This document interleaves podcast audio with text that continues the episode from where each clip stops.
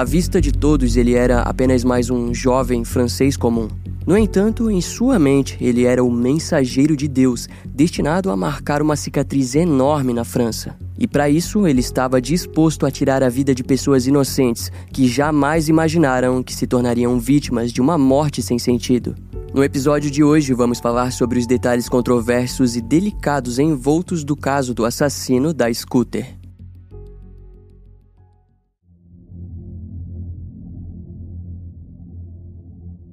No dia 11 de março de 2012, o soldado Ahmad Abnouziaten, da cidade de Toulouse, na França, estava há algumas semanas tentando vender a sua Suzuki Bandit. No anúncio que fez, ele deixou claro sobre a sua posição como militar, possivelmente para evitar tentativas de roubo. E desse modo, Ahmad acabou finalmente encontrando um comprador que combinou de se encontrar em um dos ginásios de esportes da cidade. No dia combinado, ele estava esperando o comprador quando uma moto se aproximou.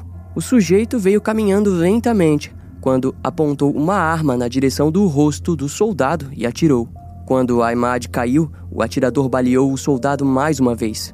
Assim, as investigações ligaram o ocorrido com tráfico de drogas. No entanto, cerca de quatro dias depois, a alguns quilômetros de Toulouse, na cidade de Montauban, três soldados do 17º Regimento de Engenharia Paraquedista sofreriam um ataque parecido. Abel Chenouf Mohamed Vegoar e Loic Weber tiravam dinheiro em um caixa eletrônico quando uma moto se aproximou e estacionou. Em seguida, um homem de preto armado se aproximou sem eles perceberem e disparou contra os militares. Loic Weber se tornaria paraplégico ao fugir e ser baleado pelas costas.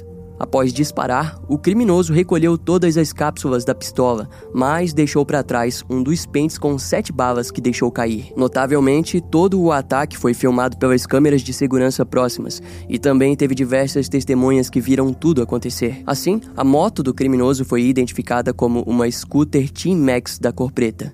Além disso, foi observado que o atirador estava equipado com uma câmera em seu peito. Durante as investigações, várias câmeras da cidade foram analisadas e que acompanharam o suspeito, que em um momento foi flagrado mirando a sua arma para cima como sinal de vitória. À primeira vista, era o mesmo pente com sete balas que foram analisadas em laboratório. As munições foram identificadas como de origem da cidade de Toulouse.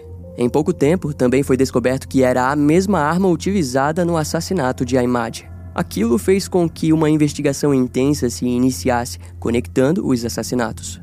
O Ministério do Interior achou o caso assustador e pressionou as autoridades. Inicialmente, um militar sob custódia com fama de motoqueiro e por ser franco atirador foi considerado o suspeito ideal, mas acabou sendo rapidamente descartado. Vários moradores, donos de motos e scooters, foram chamados para interrogatório.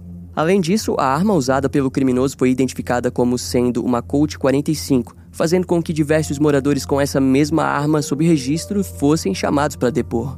Mas essas tentativas não levaram a lugar nenhum. Foi então que o primeiro ataque voltou a ser investigado, e para a polícia, a resposta estava no anúncio da moto de Aimad. Os investigadores, de forma inteligente, criaram uma lista de suspeitos que haviam pesquisado por anúncios com as palavras moto e militar. Eles julgavam que talvez teria sido isso o que o assassino havia feito. Foi então que o nome Zoulika Aziri surgiu. No entanto, se tratava de uma simples dona de casa. Mas, além disso, ela também era mãe de dois jovens chamados Mohamed e Abdel Kader Mera. Nos registros policiais foi descoberto que ambos eram ditos como islamistas radicais e eram monitorados há anos pelo serviço de inteligência francês. No dia 18 de março de 2012, Bernard Squartini, chefe da inteligência francesa na época, recomendou que Mohamed devesse ser preso sob acusação. Mas a polícia, no entanto, não obedeceu aquelas ordens. E essa tal atitude deixaria um trauma imenso na França para sempre. Três dias depois, a faculdade e escola judaica Ozar Rotora de Toulouse registrou um ataque brutal, onde um homem de capacete invadiu a escola e matou quatro pessoas, incluindo três crianças. Tudo havia sido filmado pelas câmeras da escola. Segundo os avistamentos, o sujeito se aproximou da escola com sua moto scooter. Na calçada, em frente à escola, ele encontrou o professor Jonathan Sandler, de 30 anos, ao lado dos seus dois filhos. Nas câmeras de segurança foi visto que no ombro do atirador havia uma submetralhadora que, incrivelmente, não foi vista por ninguém que caminhava pela região. Ainda de cima da moto, o suspeito tentou atirar com a arma, mas ela emperrou. Então, em seguida, ele é visto sacando a sua Colt 45 e disparando contra Jonathan, atingindo também fatalmente um dos seus filhos de 5 anos, Harry Sandler.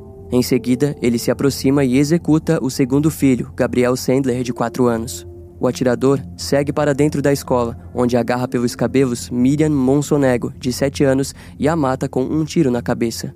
As imagens de segurança foram totalmente atordoantes para a polícia, pois o criminoso chegou a se ajoelhar para ficar na altura das crianças antes de disparar. Com isso, ficou evidente que havia um monstro assassino na cidade.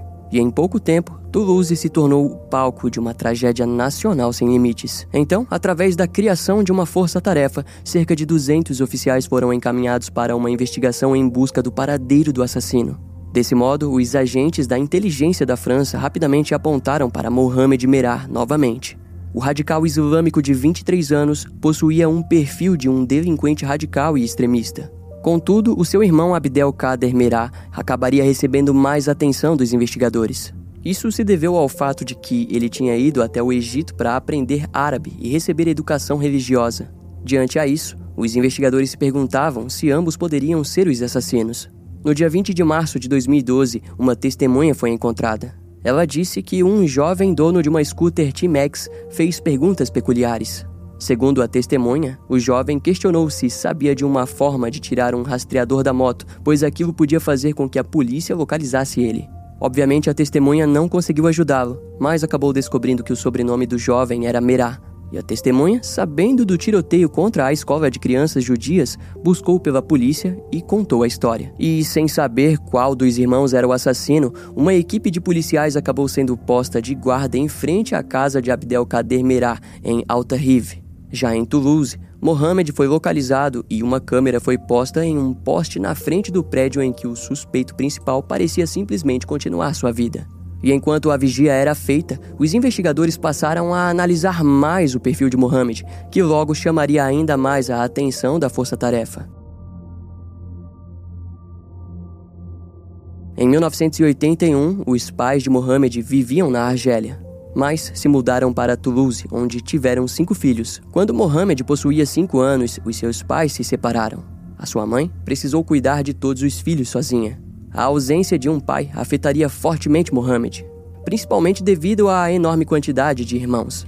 Quando ele tinha sete anos, Mohammed disse para sua mãe e irmãos que possuía um homem em sua cabeça que falava sem parar. Na época, todos achavam engraçado o relato, mas Mohammed respondeu com surtos de raiva. Aos nove anos, Mohammed já era uma criança sem ordem. Devido às suas faltas frequentes na escola, ele acabou sendo separado de sua família pela assistência social. E no decorrer dos anos, ele foi enviado para várias outras residências. Em 2002, com os seus 14 anos, ele era totalmente radical em todas as suas atitudes. Na escola, ele ofendia as garotas e vivia nas ruas roubando, além de perder a noção da autoridade adulta. Eventualmente, suas explosões de violência fizeram ele agredir uma assistente social. Em sua adolescência, ele passou muito tempo nas ruas, onde gradualmente se aprofundou nos crimes. Mohamed parecia estar sempre precisando demonstrar que era o máximo. No entanto, aos 16 anos, ele conseguiu vários estágios e passou a conhecer mais sobre automóveis, o que acabou se tornando um hobby para ele. Mas, eventualmente, a delinquência logo tomou sua vida. Mas isso não significou que ele deixaria de ser um delinquente. Aos 19 anos, Mohamed voltou a roubar para sobreviver e abandonou os seus estágios. No mesmo período, ele foi condenado a 18 meses de prisão após agredir e roubar uma idosa. Na prisão, Mohamed foi entrevistado por um psicólogo, Alain Penin, e compartilhou que a única coisa que interessava a ele era a leitura do Alcorão. Em frente ao paciente, o psicólogo logo notou que a leitura obsessiva do Alcorão era a maneira de Mohamed lidar com a ausência de um pai. Em sua cela, ele era visto frequentemente orando e lendo por horas. No entanto, na prisão, ninguém realmente acreditava em sua conversão ao islamismo. Embora ele tenha deixado o seu cabelo e barba crescerem, tudo parecia uma grande fantasia. Em dezembro de 2008, Mohammed tentou se enforcar em sua própria cela. Quando o psicólogo Alain questionou ele sobre aquilo, ficou claro que a tentativa de acabar com sua vida foi uma resposta às provocações de outros presos que não acreditavam na conversão religiosa dele. Eles conseguiram lidar com aquilo até que, em setembro de 2009, aos 21 anos, Mohammed foi liberado. Já nos seus primeiros dias livres, ele voltou a frequentar boates ao mesmo tempo que fez amizade com pessoas religiosas. No entanto, era impossível para Mohammed fortificar um relacionamento com outras pessoas, principalmente por possuir opiniões próprias sobre a religião. Ele então procurou a internet, onde viu vários martírios em nome do Islã. Ao mesmo tempo, Mohammed tentava seguir uma vida normal ao lado dos seus amigos que sequer imaginavam que ele estava obcecado pelo islamismo. Mas a verdade é de que a deturpação dos seus ideais acontecia gradualmente em frente aos vídeos violentos de decapitação do Talibã, entre outros exemplos. Nesse período, ele chegou a mostrar um desses vídeos para o seu vizinho de 14 anos. Quando a mãe da criança foi tirar satisfação com Mohammed, eles começaram uma briga, mas a sua própria irmã, a irmã de Mohammed, surgiu para separar. Com isso, ele passou sua raiva e frustração na própria irmã, que foi espancada. Ela foi internada no hospital com traumatismo craniano, olho roxo e lábio machucado. Mas nada foi feito sobre a situação. Assim, no dia 17 de julho de 2010, Mohammed viajou até a Síria, onde visitou todo o Oriente Médio. Em sua aventura como mochileiro, ele conheceu diversos lugares e enviou várias fotos para os seus familiares. E eventualmente, Mohammed chegou em Jerusalém. Lá, ele buscou pela mesquita de Al-Aqsa e depois foi para o Egito. Os seus familiares acreditavam que Mohammed estava buscando a paz, mas a verdade era de que naquele momento ele estava buscando pelo jihad, uma guerra santa. Segundo a religião islâmica, se trata de uma guerra travada contra os inimigos da religião muçulmana. Muhammad chegou a ir para o Afeganistão, onde desejava conhecer homens que já tinham feito o jihad, aqueles que ele chamava de verdadeiros combatentes. O seu objetivo real era ser sequestrado pelo Talibã e compartilhar suas intenções. Porém, ao chegar, ele foi preso em Kandahar, em meio a uma zona de guerra. Ele então foi enviado para Cabul, no Afeganistão. A sua prisão foi informada para a França, que pediu para que Mohammed fosse enviado de volta para o país. Diante aquele fracasso, em sua cabeça, o seu sagrado jihad havia sido arruinado. Em 2011, as autoridades francesas ficaram receosas quanto a Mohamed Merah, pois não entendiam a sua presença no Afeganistão. Assim, a direção francesa de inteligência interna localizou ele em Toulouse, na rua do Sergent Vignet. Até agosto do mesmo ano, cerca de 1.200 horas de vigilância foram registradas. No entanto, naquela altura de sua vida, nada de estranho parecia acontecer. Ele frequentava jogos de futebol noturnos e fazia um bico em uma empresa de reforma de veículos. Mas alguns pontos curiosos foram notados. Primeiro, que Mohammed não usava celulares, mas era frequentemente visto em telefones públicos da cidade. E além disso, costumava se trancar dentro de casa para jogar videogame por horas. Daquele modo, alguns policiais de campo passaram a teorizar que talvez ele soubesse que estava sendo vigiado. Em 2011, os relatórios foram preenchidos com os termos paranoico e perigoso, mas nada era feito. Algum tempo depois, Mohammed acabou fazendo uma viagem para o Paquistão, onde parecia estar buscando por alguma coisa. Há quem diga que Mohammed teria encontrado um prédio supostamente do serviço secreto paquistanês. Em seguida, fez várias outras viagens e percorreu mais de 3 mil quilômetros, e tudo aquilo para encontrar os membros do Talibã. Até que em setembro, ele conheceu a cidade de Islamabad, onde supostamente encontrou Abdul Aziz Ghazi, mas não conseguiu falar com ele diretamente. Depois disso, viajou para Miranshah, onde treinaria com armas em uma região controlada pelo Talibã. Lá ele foi levado para uma casa isolada, onde foi questionado sobre a sua fé e sua motivação para o jihad. Esse interrogatório durou vários dias até Mohammed ser enviado ao controle de Moez Garsaloui, que era um soldado conhecido por recrutar e treinar membros futuros para a Al-Qaeda. Durante os dias que permaneceu no local, Mohammed sem dúvidas havia virado a chave para a completa insanidade. Ainda no Paquistão, as autoridades locais o questionaram sobre o porquê de sua longa estadia. Mohammed informou que foi até a região para praticar a religião de maneira moderada e também para se aventurar como mochileiro. O interrogatório durou duas horas e, de acordo com o relatório, ele conseguiu provar que era de fato apenas um turista. Em algum momento após isso, Mohamed então comprou três Colts 45, uma Magnum, uma espingarda e duas metralhadoras. A partir daquele momento, ele estava pronto para expor as suas motivações corrompidas à França e ao mundo. E diante todas essas descobertas, estava mais do que nítido para as autoridades que Mohamed Merah era o já chamado de assassino da scooter. No dia 20 de março, embora a vigilância estivesse intensa e as autoridades soubessem exatamente quem estava dentro daquele prédio, Mohamed ainda assim conseguiu fugir pela parte de trás do prédio com duas malas em mãos. Então ele cruzou toda a cidade de Toulouse em direção à casa de uma de suas amigas, a qual sequer imaginava que ele havia matado cerca de sete pessoas.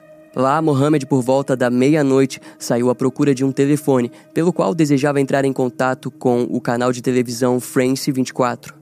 O seu objetivo era compartilhar os seus crimes. Naquela altura, para Mohammed, todos os seus atos tinham sido um tipo de ato de honra e seu desejo era de que todos os muçulmanos soubessem daquilo. Mas não obteve sucesso na tentativa e retornou para o seu apartamento a uma da manhã, onde entrou sem que nenhum policial tenha notado. Ao subir até o seu quarto, Mohammed iniciou suas orações. Às três e dez da manhã, ele continuava acordado jogando videogame. Já do lado de fora, as autoridades se posicionavam para invadir o lugar. Mohamed não tinha percebido a aproximação da polícia. Porém, ao ouvir um barulho vindo dos corredores do prédio, ele passou a ficar em silêncio e se armou com a sua Colt 45. Mohamed decidiu se aproximar da porta.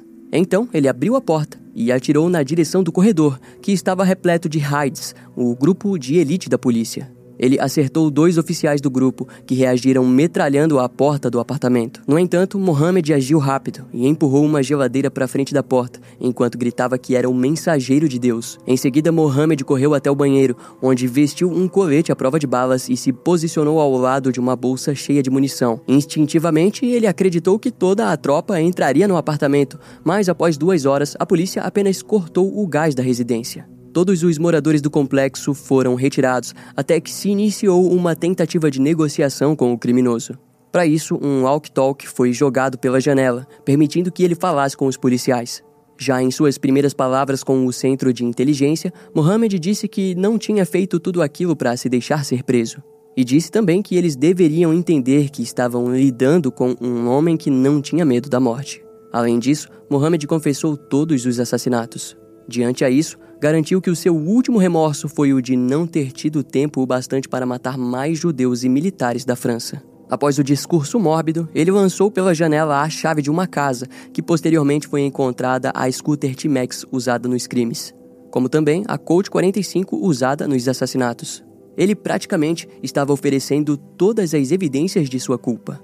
Mohamed contou através do Walk Talk que viajou por todo o Afeganistão, mas que só foi encontrar pessoas como ele, o Talibã, apenas no Paquistão. Além disso, ele compartilhou todos os detalhes do treinamento e disse que o Talibã desejava enviar ele aos Estados Unidos, mas Mohammed informou que era francês, então seria mais fácil atacar a França. Segundo ele, havia recebido a permissão para matar e conseguiu manipular o serviço de inteligência da França sobre seus objetivos. Assim, ficou evidente que aquele jovem assassino estava pronto para se defender até a morte e não havia nada que mudaria os seus planos. Em resultado, por volta das 10 e meia da manhã do dia 22 de março de 2012, 2012, os franco-atiradores foram postos para cobrir toda a área e evitar uma possível fuga. Enquanto isso, outra equipe da polícia, de elite armada, estava pronta para invadir o apartamento. O processo foi lento e demorou para que eles passassem pela porta barricada e se posicionassem em frente ao banheiro em que estava Mohammed. Os oficiais estavam dispostos a arrombar a parede do local, mas quando iam fazer aquilo, Mohammed simplesmente surgiu e disparou contra o grupo de elite. A atitude da equipe foi apenas de disparar de forma que pudessem se proteger. Mas o resultado era esperado. Mohamed Merah havia escolhido morrer dentro daquele apartamento de pouco mais de 40 metros quadrados. Naquele momento, incrivelmente, cerca de 300 disparos foram dados em direção ao criminoso, mas nenhum acertou ele. Se aproveitando do momento, Mohamed se levantou novamente e correu em direção à porta da varanda enquanto atirava no grupo. Provavelmente ele tinha o plano de saltar da varanda em cima dos telhados, Entretanto, em cima de um dos prédios havia pelo menos dois franco-atiradores posicionados. Os homens foram frios e rapidamente neutralizaram o alvo. Mohammed morreu devido a um disparo em sua cabeça e outro em sua medula espinhal. O seu corpo caiu de cima da varanda até os arbustos do prédio. Aparentemente, tudo havia acabado, mas sem justiça para as vítimas. Após a morte do criminoso, a Força de Inteligência de Toulouse e a equipe do Hyde receberam a medalha da Legião de Honra. Já o advogado de Mohammed, que defendia ele desde suas primeiras prisões, Christian Ethelin, disse que os atos do seu cliente já falecido foram resultados de um episódio de esquizofrenia paranoica. Contudo, investigações posteriores confirmaram que ao longo dos meses Mohammed entrou em contato com mais de 180 pessoas de 20 países diferentes, resultando num total de 1.800 ligações. Desse modo, para os investigadores era evidente que possivelmente o criminoso continha laços com algum tipo de rede terrorista. Outro ponto que fortalece isso foi o que já falamos: o grande número de viagens para o Oriente Médio e Afeganistão. Quando o corpo de Mohammed foi levado para sua casa, os seus familiares receberam a visita de membros da comunidade muçulmana local que elogiaram as ações do criminoso. O seu enterro ocorreu no dia 29 de março de 2012 no cemitério Corne Barriot. Ele foi enterrado na ação muçulmana e o funeral contou com a presença de mais de 50 pessoas. Durante o cerco, o irmão de Mohammed, Abdelkader, foi interrogado e ele negou o envolvimento nos atos do seu irmão. Entretanto, alegou que, para qualquer bom muçulmano, praticar o jihad é obrigatório. Curiosamente, em sua residência foram encontrados DVDs sobre organizações criminosas, itens para fabricação de bomba e livros sobre armas. Em seu iPod foram encontrados itens apagados sobre o que aprendizes jihadistas devem fazer. Eles ensinam a enganar o serviço secreto, como também aconselham o não uso de telefones celulares. O mais curioso no livro é a parte em que aconselham o uso de motos antes dos seus ataques. Abdelkader admitiu que esteve presente no dia em que a scooter foi roubada, a mesma usada nos assassinatos. Durante o cerco, Mohammed explicaria que apenas roubou a moto porque acreditou que Deus deu o sinal para cometer o ato, afinal, a chave, curiosamente, estava na ignição da mesma. Já no apartamento da sua amiga, para onde o criminoso havia ido durante a noite do cerco, foram encontradas as malas, onde em uma delas seria encontrado a GoPro ao lado de um cartão de memória, onde existiam os registros de todos os seus assassinatos. Junto aos itens também existia um manuscrito onde Mohammed escreveu que era inimigo da França. Enquanto o inquérito era analisado, foi descoberto que de fato Moez Hassaloui tinha sido o principal mentor do criminoso. Curiosamente, em outubro de 2012, ele foi morto no Paquistão durante uma operação feita por drones nos Estados Unidos. Já por parte do clérigo paquistanês Abdul Aziz Ghazi, em uma entrevista ele negou conhecer a existência de Mohammed Merah. No entanto, assustadoramente, informou que, caso o criminoso tenha de fato cometido os assassinatos em nome do Islã, então ele deve ser considerado um mártir. Ao fim, há quem diga que a causa para o desenvolvimento conturbado de Mohammed tenha se originado principalmente da ausência de uma figura paterna, bem como um possível transtorno mental grave que tenha desconectado ele da realidade. Mas, de qualquer maneira, Enquanto vivo, o seu último ato acabou sendo a sua própria morte, a qual, para todos próximos a ele, soou como uma trilha sangrenta e sem sentido.